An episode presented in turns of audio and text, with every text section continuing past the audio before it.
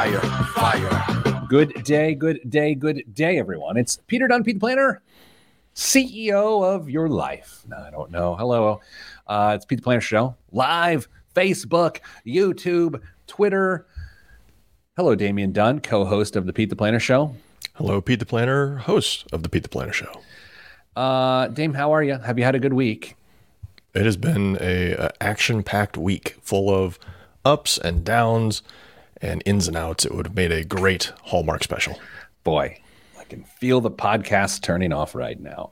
Dame, we did get some feedback from uh, Jeremiah, a longtime listener of the show, who said to me via Twitter this week, Can you please quit saying you've got other places to be? It's making me anxious. There he is, Jeremiah. There, see where you actually just said it right in the, the Facebook Live. And I, I mentioned you. Jeremiah, I have only time for you today. That's it. That's all I got. That's all I got is you, Dame. Pete, I've got stuff to do today. Uh, we're gonna have to this. I just genuinely laughed at you. Someone take note. It is February or wait, March 4th. I don't know. Uh, today's Mrs. Planner's birthday, by the way. Do not wish her uh, birthday on social media because she would not appreciate it. So there you go. Dame, on the show this week, we've got uh, it's all investing episode. Like we're trying to increase people's financial acumen this week. Mm-hmm. So that's what we're doing. We're talking risk tolerance versus risk capacity. We're talking about the uh, diversification mistakes, if you will. Uh, and then we were also talking about the herd mentality, which is a lot easier to explain given that, well, it happens on a daily basis in the modern market and the sort of ancient market on top of that. So, uh, Dame, anything else before we get started? I mean, because if not, um, not that I have anything to do, but uh, let's just go ahead and do the show. You know what I mean? No, let's uh, let's roll right into it and get this moving. This party started. Um, okay, here we go. Three, two. This week on the Pete the Planner Show, we answer your money questions. Here's how the show works. You email us askpete at petetheplanner.com. Ask Pete at petetheplanner.com. We'll answer your question. We appreciate you listening here on the radio. I'm Peter Dunn, Pete the Planner. Joining me, as always, is Damian Dunn. And the, the, the last names are the same, but the family's not. Dame, we are not related, and you are joining me on the show. Hello, Damian. Hello, Pete. I love to disclaim our lack of relation. I think everybody does, especially my family. Yeah, fair enough. Uh, Dame, this week on the show, we are talking investing the whole time. We don't always talk about investing on this show, but this week we are completely talking about investing.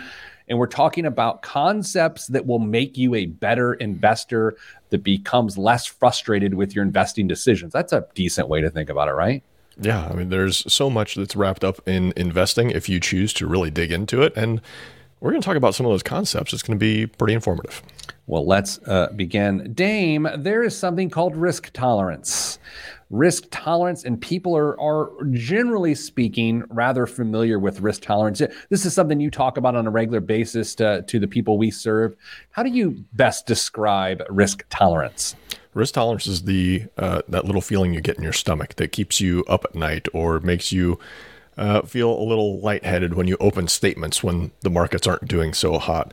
If you look at uh, a downturn in the market as something that is going to hinder you from making your goals or getting to your goals versus a potential buying opportunity or, or somewhere on that scale in between, uh, you're dealing with risk tolerance right there. You want to make sure that what you are invested in and your your strategy of investments isn't causing you more anxiety than than benefiting you in the long run. Are there signs, or is it just like you feel anxious? I mean, because by the way, feeling anxious is is a pretty good sign uh, that you got you got a problem there. If is it that you're checking the market too much, or is it that when you sure. see the market you go, oh, like how do you how do you tell that you're invested against your risk tolerance? Checking the markets is a great one. Calling if you if you work with an advisor, calling an advisor, uh, you know, more frequently than uh, your structured uh, appointments, maybe. I'm not saying you shouldn't reach out to your advisor when you've got questions and things of that nature, but if you're calling specifically to ask about investments and, and how they're doing or, or why are they going down, uh, first of all, your advisor is going to clue in on that pretty quick and realize that maybe your risk tolerance is off. But that should be a big clue to you that you, need that extra reassurance that maybe your uh, investment strategy isn't appropriate for um, your risk tolerance. Do you think people are uh, claim to be more aggressive than they really are, or do you think people claim to be more conservative than they really are? What do you think is the more common problem? first it goes it goes both directions. Uh, Totally. Some people some people will say that they are way more conservative when actually they're a little bit more comfortable than that. But usually, I see most people say they're more aggressive than they actually have the capacity or sorry the tolerance to withhold. Which then brings us to our next topic uh, as it relates to risk, and that is risk or capacity for risk, I should say. And Dame, that's a little different. Capacity for risk is super interesting, and it's what takes a conservative investor and sort of shakes them and says, "Hey, man, you you got to do something because your inability or your unwillingness to take risk is actually hurting you." Yeah, risk capacity is a really interesting little critter because uh, you may have a very high risk tolerance, but the capacity that your portfolio is able to withstand or needs to withstand at any point in time could vary differently than what your risk tolerance is. So let's say you are within a couple years of retirement and you want to make sure that that money isn't going to fluctuate or be exposed to too much volatility because you're going to re- require it to, to live in retirement. That capacity is going down. Your tolerance may still be high. You still might be okay with some some swings uh, mentally and emotionally, but your portfolio can't stand it because you need those assets to make sure that your retirement you're going to be able to transition to retirement smoothly. So, uh, risk tolerance, risk capacity are related, but they are not equals.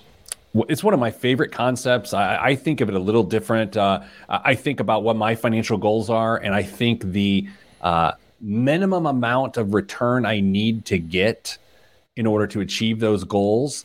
And then, generally speaking, in my opinion, for my own financial life, I don't take any more risk than I have to there. Right, like it, it's a, it's a it's a little different spin on it, but I find that sometimes because people don't have well defined financial goals, hmm. that they're they don't know their capacity for risk, which is a giant mistake. Yeah, if we think about generalized risk capacity for, for the average person, it's going to be really high when you're younger. You know, you got your first job, not going to retire for a long time. If we're saying retirement is the goal, you have a large capacity for risk because there's plenty of time for markets to go up and down and for you to accumulate assets over that period of time. That capacity is going to diminish the closer you get to retirement. And frankly, it'll probably be as small as it will ever get, potentially, right before retirement, right before and right after retirement. You need those assets to be stable.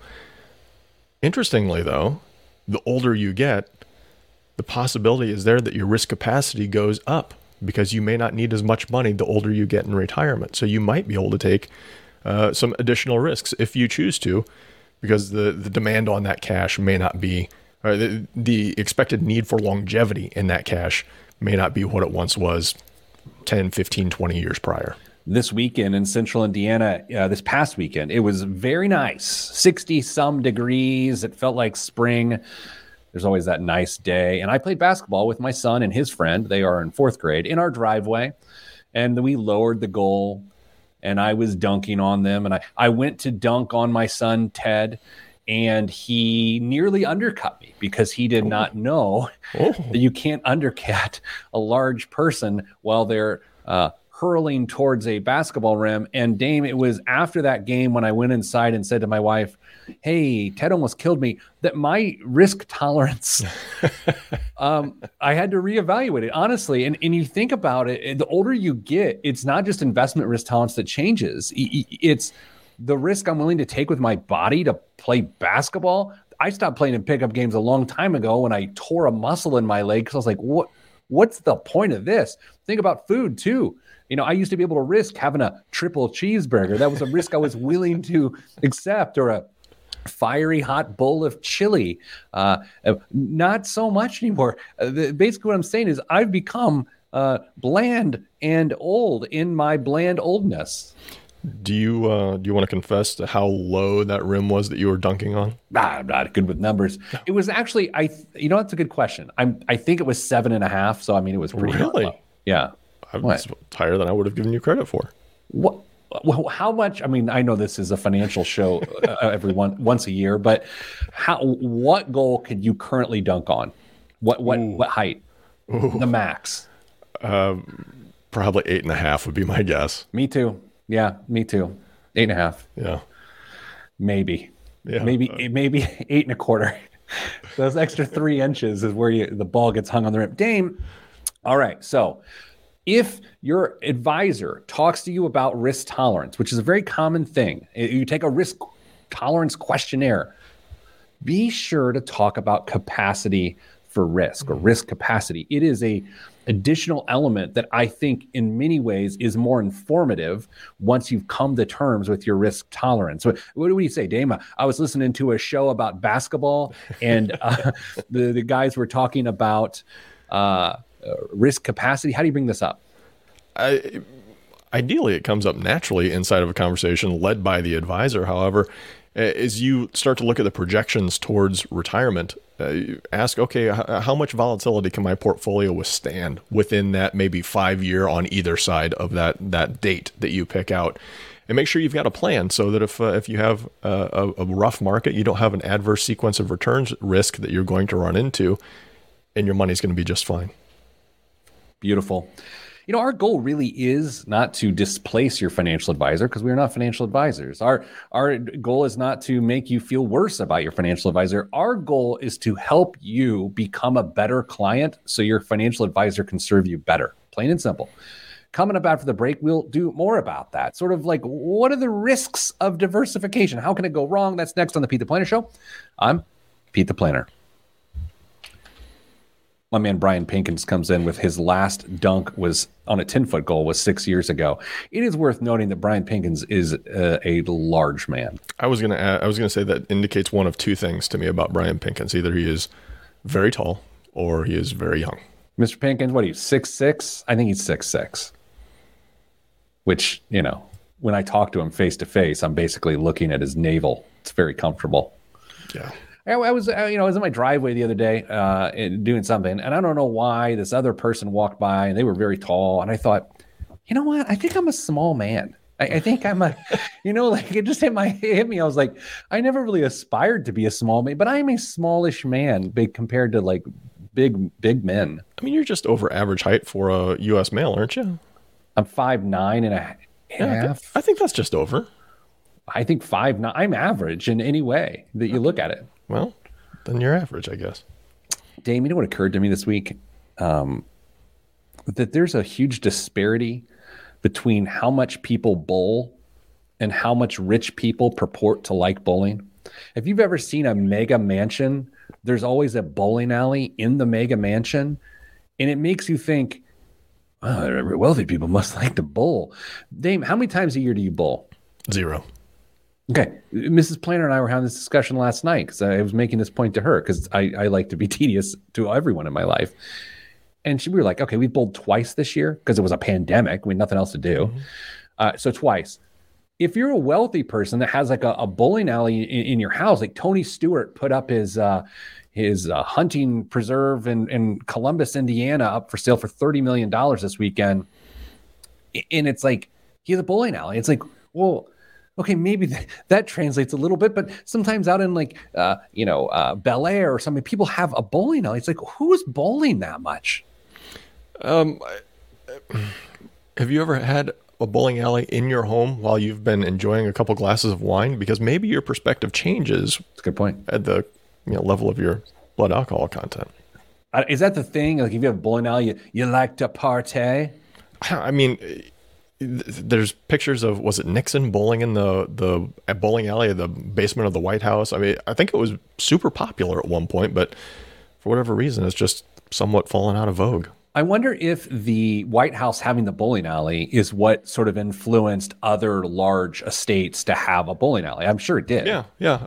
Can you imagine uh, having uh, foreign dignitaries over to the White House and it's like, hey, uh, want to go bowl a, bowl a couple rounds?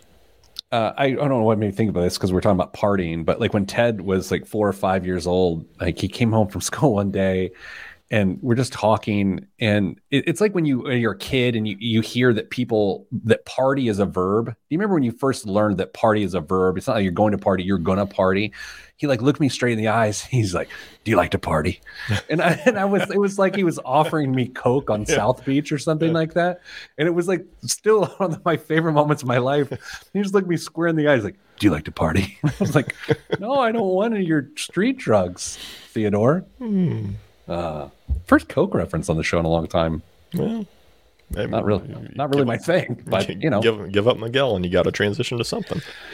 I may have over caffeinated on Wednesday of this week. Um, and in, in a high stakes situation, could have backfired. Could have mm. backfired. Yeah, it's uncomfortable. Anyway, you know, Dame, I was called. I, I I don't know why I'm doing this.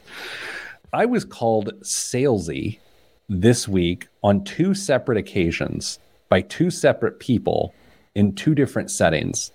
And I I mean I I am a lot of things, but I've never viewed me as salesy. I just happen to have a big personality.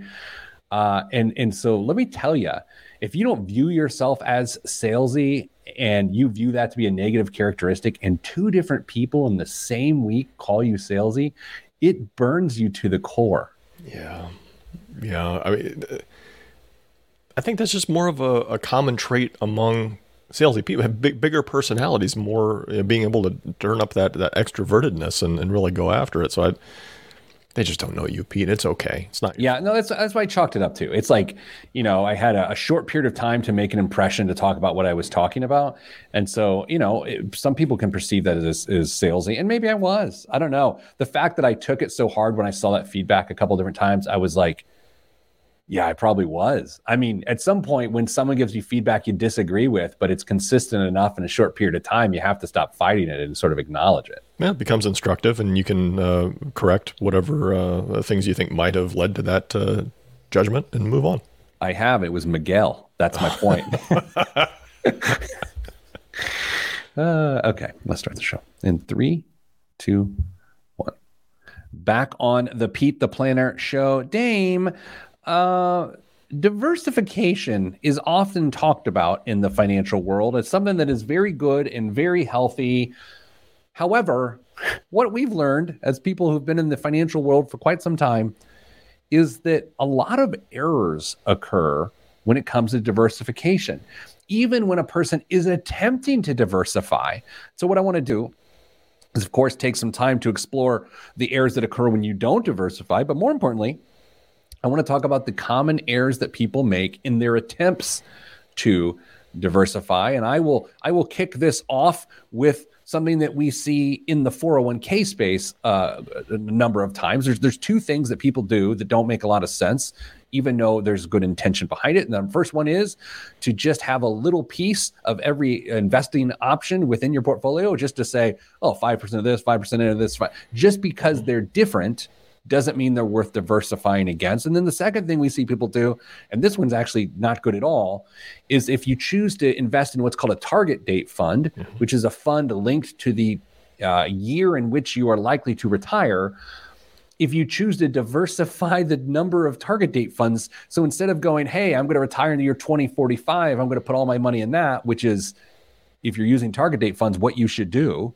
What people tend to do is they'll go, well, I'm going to put 50% in that one and, and 50% in 2055. And, and I don't know if there's any percents left and I'm going to put them in other ones. And I was like, well, that's not how they work. And, and that is a diversification error. Yeah, there are some super common mistakes, and one of the uh, we actually saw this a lot. Um, at least in one of the the offices I worked in in the early 2000s, there was a very popular mutual fund company uh, that I'm sure they knew it, but they uh, they American this, funds. Yeah, they they, they, they use this like the same ten stocks in almost all of their big mutual funds, and so you had this thing called stock intersection, whereas you you thought you were diversifying into a, a few different mm, strategies uh, using different mutual funds, but in reality, you were just overlapping a whole bunch. So you ended up uh, having larger concentrations in a few number of stocks that were going to impact your portfolio. And you never realized it. Now, to their credit, they came up with a, a tool to help you root that out of your portfolios. But the fact that they had to come up with a tool to help you root that out is a little telling. So even if you do try to diversify, you may end up investing in the same stuff uh, if you're not careful. So that gets a little bit confusing, but uh, it, it is something you need to be aware of. Yeah, and, and what's interesting too with modern portfolio theory is that some types of investments interact well with other types mm-hmm. of investments and actually get that balance out. just by the nature that things are different doesn't mean they balance each other out. So sometimes what you'll see people do is it's almost like an adverse reaction to mis- mixing prescriptions. Mm-hmm. It's like, oh, there's unintended consequences. You see that a lot with with people that say, oh, don't put all your eggs in one basket. Let's choose this basket. And, and they've haphazardly evaluated the other basket. Yeah, it, knowing what you are investing in, having a strategy. That's one of the areas that a financial advisor could really help someone out in is making sure that you have a cogent strategy on how you're going to invest your money and it's not just a shotgun approach. You know, one of the ways that I used to see when I managed people's money that they always wanted to go is they'd say, okay, we're going to be in large cap growth companies large cap value companies. Mm-hmm. Then we're going to be in some mid caps and some small caps. And, and, and there we go. And then they'll say, oh, and then we'll throw in some international. And by the way, when you throw in international, you're generally throwing in large cap international. Mm-hmm.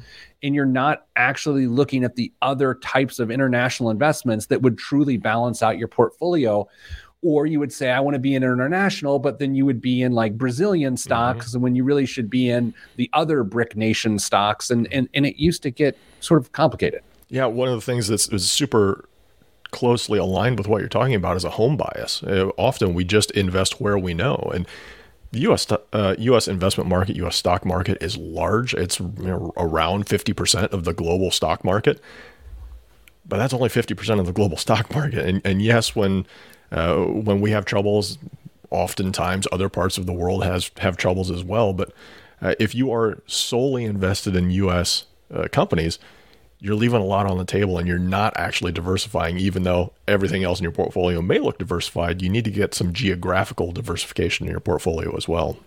I think back to probably the year 2000. I was trained in the financial services industry to, to be a, an investment advisor and I, I, can see my trainer at the front of the room.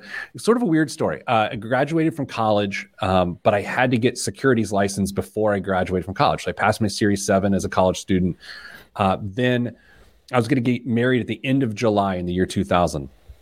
Early July, they sent me to Secaucus, New Jersey to train for two weeks. And I looked out the window of the training room at the World Trade Center every single day mm-hmm. for two weeks.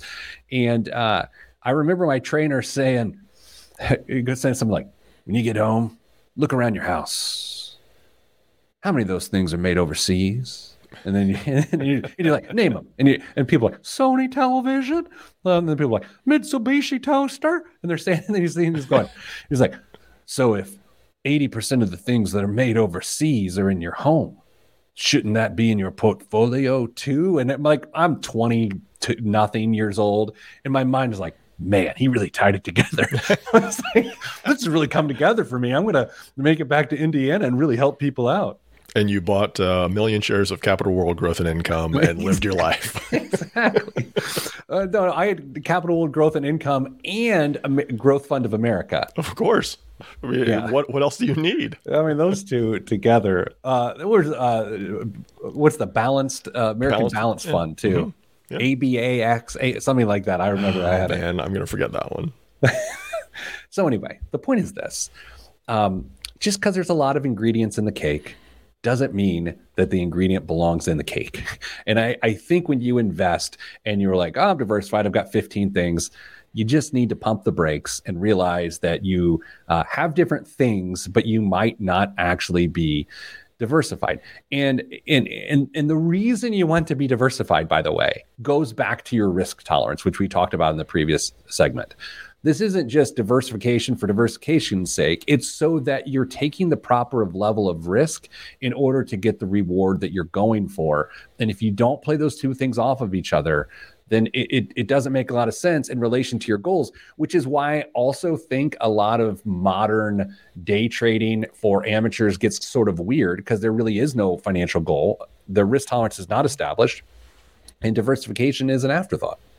Absolutely. I, it's a lot tougher to have that, that cogent plan that we talked about if you don't have that long term goal. Day traders day traders have a goal. It's a very short term goal. It's to make sure that they're trying to make money on a daily basis. And that is a lot harder than most people give it credit for. And that's why day traders in general don't make money except in raging bull markets. You catch uh, catch some times like this, or like we had a couple of years ago. all of a sudden uh, you find out who's actually in it for the long term and, and who's just there to make easy cash.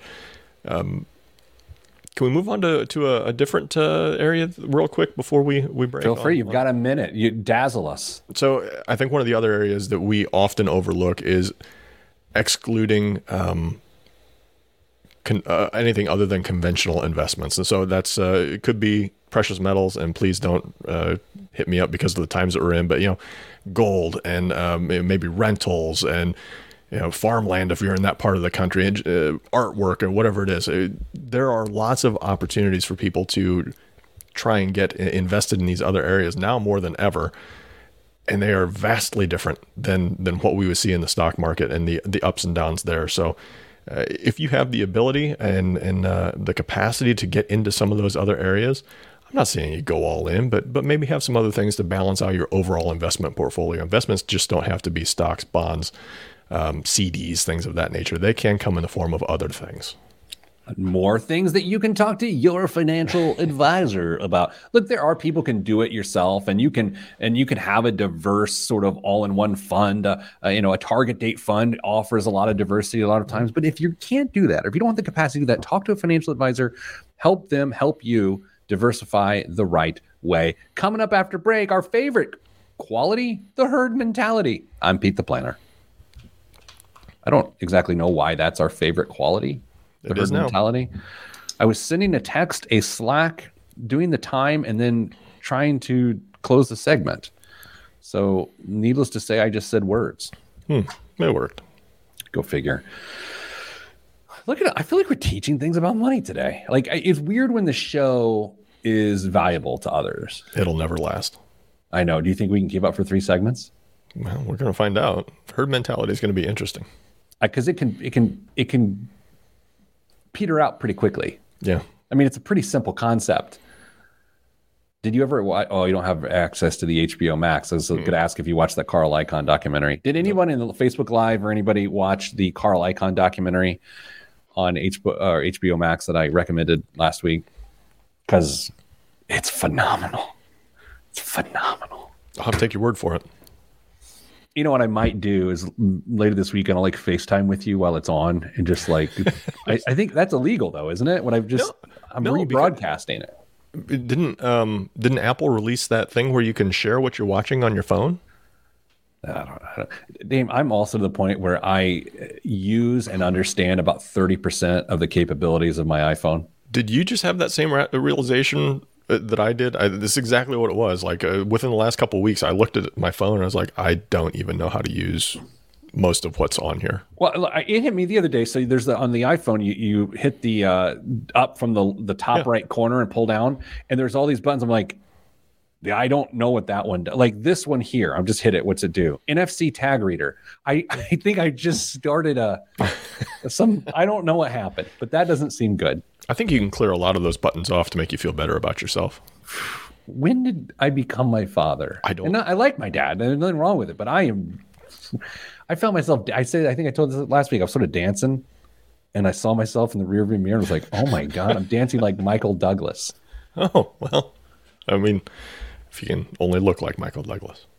Yeah, I mean, he's a handsome older man. Yeah. Um, okay, enough about Michael Douglas. The show. In three, two, one. Back on the Pete the Planner show. Dame, um, has it ever occurred to you that when peer pressure takes hold in the financial world, there's a term for it that leads people to make mistakes they don't intend to make, but they get so carried away with what's going on. And the name for it is. Are you going to tell us? No, I was gonna hope I was. Oh, oh yeah. This is like a, a Mad Libs. Sorry, uh, herd mentality. Herd mentality. It's been going on as long as people have been exchanging goods and buying and selling them in, in the capacity. You think about moments like tulip mania. You think about things like uh, all sorts of thing where the herd is going one way, and are you going to get dragged alongside of them? So, what do you think, Dame? What help us understand the herd mentality in the most basic level? Uh, I think kids these days would uh, refer to part of this as FOMO, uh, making sure that they are being involved in whatever um, culturally relevant thing they deem appropriate at, uh, at, the time is. investing, uh, it's hard not to chase trends when you're trying to make money or, build assets for a certain goal.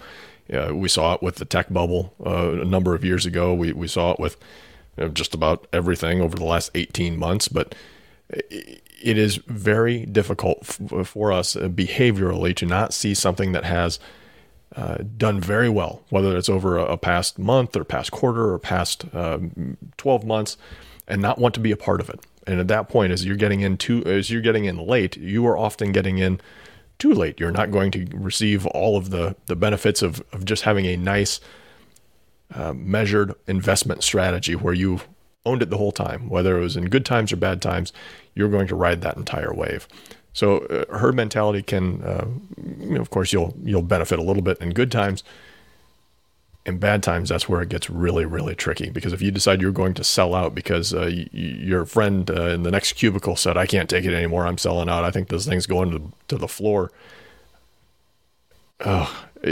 getting out is one thing, getting back in is another, and that's that's the really tough part of that decision. But you will have the p- potential to create long-term problems for yourself uh, with those long-term goals uh, if you start to succumb to herd mentality. I want to paint a picture for you.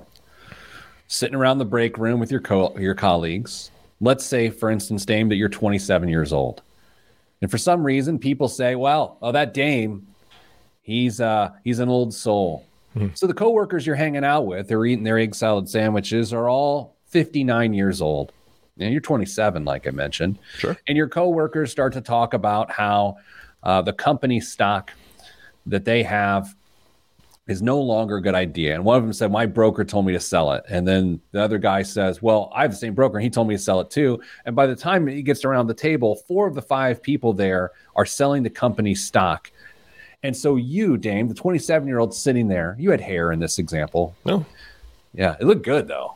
Well, of course. Dread, dreads were a strange choice, but I do like your hair in this scenario. And and you think, oh well, I I should totally sell. I these guys know what they're talking about. Uh, they are my friends. They are smart. They have a broker. I should sell. And I have just described a herd mentality, and b I've described why investment objectives matter so much. Those four dudes sitting at your table, combined age, uh, a lot. Uh, what, 236 uh, there's some math on the fly on a Friday. Wow. 236 years old. Um, they have a different investment obje- objective for you. So just because someone sells an investment that doesn't make sense for them doesn't mean you should sell it because you have your own reason for having it. Yeah, and it's very difficult to to give 27 year old me the benefit of the doubt. It's very difficult hear people that you are friends with that you uh, most likely respect for the most part. Uh, say, you know what, this isn't good. I'm getting the heck out, and not to think, well, gosh, if they're doing it, I, I should do it too. So it's very important. Uh, the, there's a thing called an investment policy statement, and, and it might be overkill for for some people, maybe for a lot of people, but the crux of it is this it lays out how you are going to approach investing. It's going to give you a target to shoot for on an annual basis. It's going to give you bumpers to try and stay within. And if your overall um, strategy does fall within that uh, that range, then you just keep your head down and keep contributing money to it and let it do its thing. You'll review that every once in a while, of course, but what somebody else does should have very little bearing on what you are doing if you believe in what you've set up and how you're approaching it. I know everyone's expecting us to talk about cryptocurrency right now, but I'm going to skip that and instead talk about NFTs. I mean, I feel like there's a massive herd mentality right now when it comes to NFTs. In fact, um, I read last week, I believe, I may have even talked about on the show, De'Aaron Fox. I don't know how to say mm-hmm. his name. He's the the uh, point guard for the Sacramento Kings mm-hmm. in the NBA.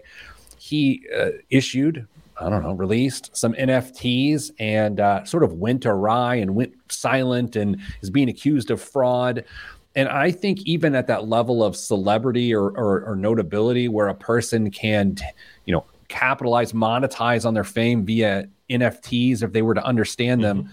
uh, that is a herd mentality where people are saying, "Hey, that is a good idea." Yeah, I, I mean, this could have easily fallen into part of the diversification strategy as well, but um, NFTs may turn out to be something that actually has value in the long run. I don't know. I I'm not saying that uh, you, you, shouldn't look at them, but certainly don't put a bulk of your assets and your investable assets and wealth into things that are yet unproven. Uh, I'm not saying that uh, that that investment that you've got with your broker is going to turn out just fine, but it's probably got a, a little bit more of a track record than than what a, an NFT released by an NBA player is going to have. It's hard not to think back to when you're growing up and your parents would say things to you when you'd get in trouble in middle school and your friends do something, and you join in and get in trouble, and they say, "Well, if friends jumped off a bridge, would you?" And then and then you think about it for a second, and you want to be like, "Well, I mean." probably. Uh, but you can't say that because you get in more trouble. As or at least I did when my parents would say that, and I would say that back. This is the adult version of peer pressure. And the strange thing is, these days, that's when you sound like an old guy when you say that. Um, people are marketing into the herd mentality. Every crypto commercial you see where fortune favors the brave, every gambling uh, commercial you see they're trying to get you to be part of this this moving herd and make you feel like if you're not doing it you are missing out. That is marketing and advertising 101 but when it comes to financial instruments and and the ability to take risk to get reward it gets pretty nasty. Yeah you are the average investor the average person is being manipulated more today than they ever have. And that's exactly what those commercials are trying to do. Now you may still see uh, an advertisement uh, for Franklin Templeton online, although I, I don't know. I, they used to run commercials during uh, during golf tournaments and uh, Mass Mutual and, and some of those other companies that are sponsoring large events. You may see commercials for things like that. I don't know if it rises to the same level of uh, coercion or manipulation that, that, some of these other things are. And if, if there's a mad rush to an area, you need to step back and ask why and make sure you understand why it might be right for you, why it might be wrong for you. Try and figure out why other people are doing it and if it really has any staying power or fits in with what you're trying to accomplish. Because if it doesn't, tune it out, ignore it, move on, keep your head down, doing everything that you normally do. Which brings me back to Carl Icahn. uh, I, I, mentioned last week there's a documentary on HBO Max about Carl Icahn, iconic investor, if you will.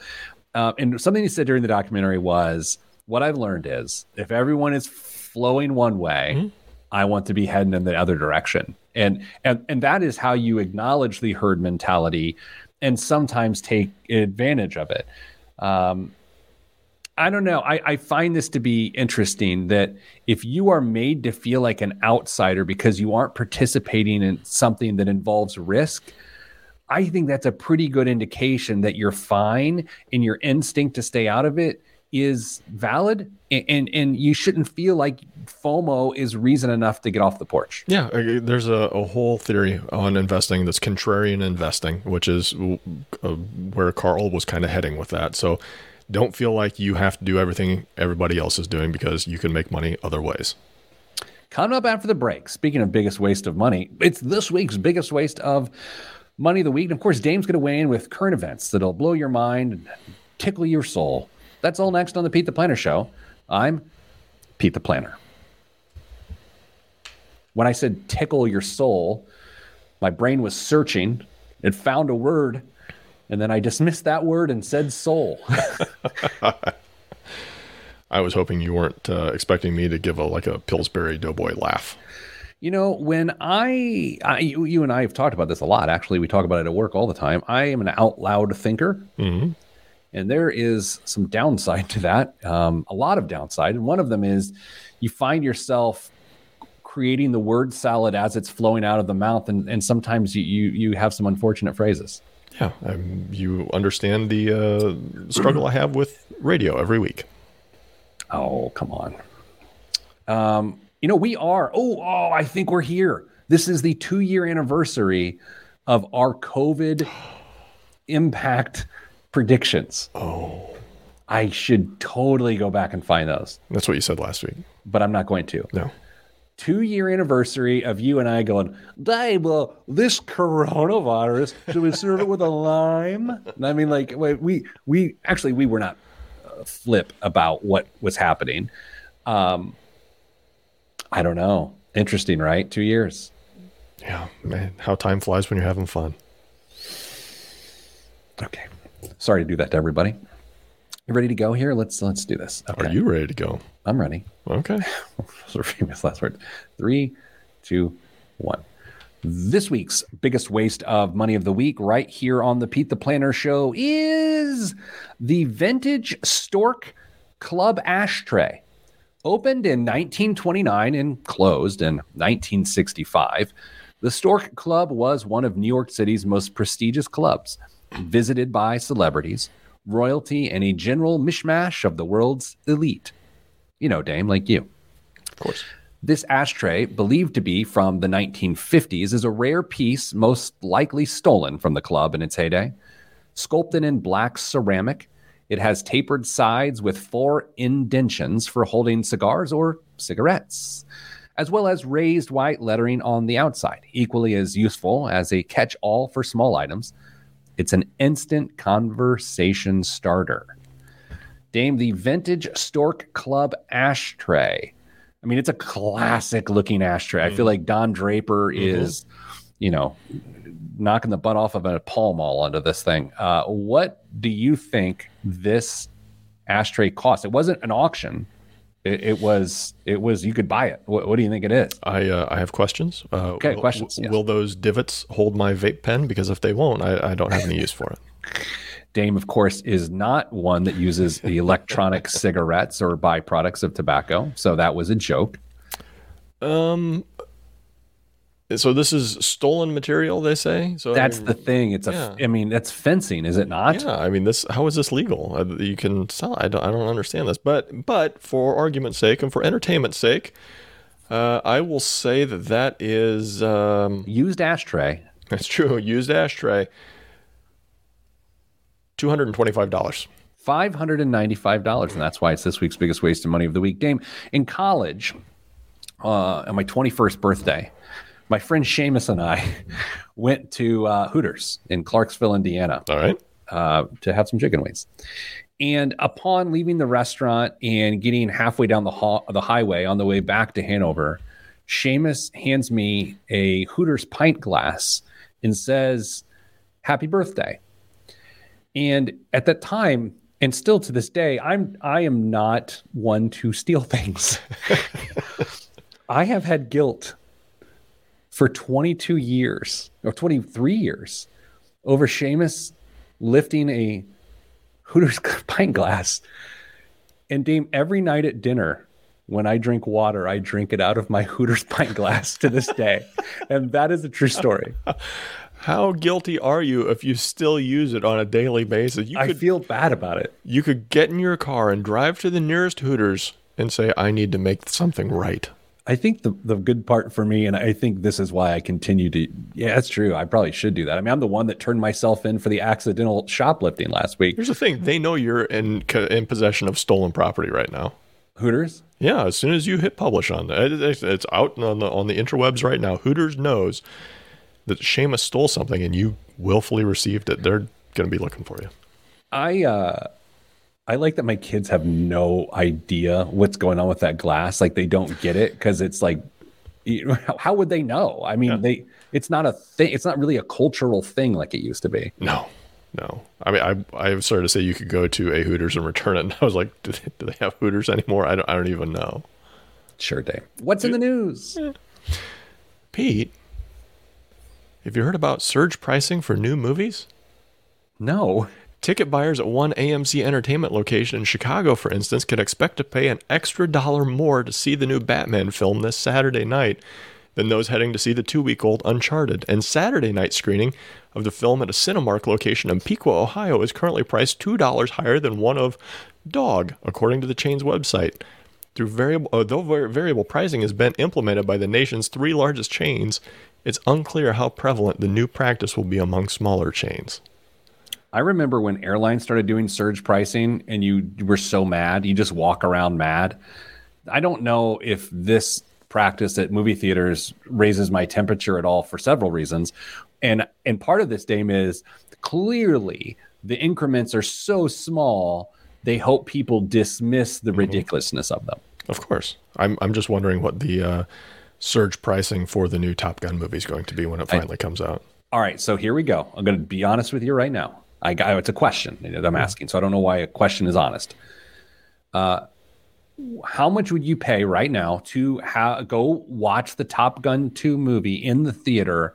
What's the cap that you would pay for one ticket? And it's not like a, you know, a flicks where there's dinner and beers. It's just like you're sitting down, you're watching Tom Cruise be handsome with his tooth in the middle of his face. You know about that, right? No. His tooth, he has a tooth that's right in the middle of his mouth that comes right down. It's like in the front. So if you think about your your lip and you split it right down the middle, he has a tooth that sits right in the middle where you and I have teeth on either side of the middle split. He has one dead center. You didn't know that, but he's still handsome. How does he pull that off? Look it up. You're like, whoa. Huh. Anyway, how much would you pay? Uh, questions on this too. Uh, i- Is this uh, movie still yet unreleased on like the only person that's going to have seen it? No, It's it's it's uh, opening weekend. How much are you willing to pay? Um. By what? How much does a movie cost? Yeah, so that's what I was like. I'm gonna because like movies in my neck of the woods are less than what they are down in in your area. Um, I would, I'd probably pay twenty bucks. Yeah, I think that's probably right. I, I don't even know what it. I don't know the last time I've been to a movie. Clear 2019. I got to think. I will tell you that it's one that I want to see in the theater and not wait till it comes out though, because I think the experience on a big screen with the sound will be tremendously different in a, in that setting versus at home. What else is in the news? Well, we were talking about NFTs, so I'm going to feed that animal.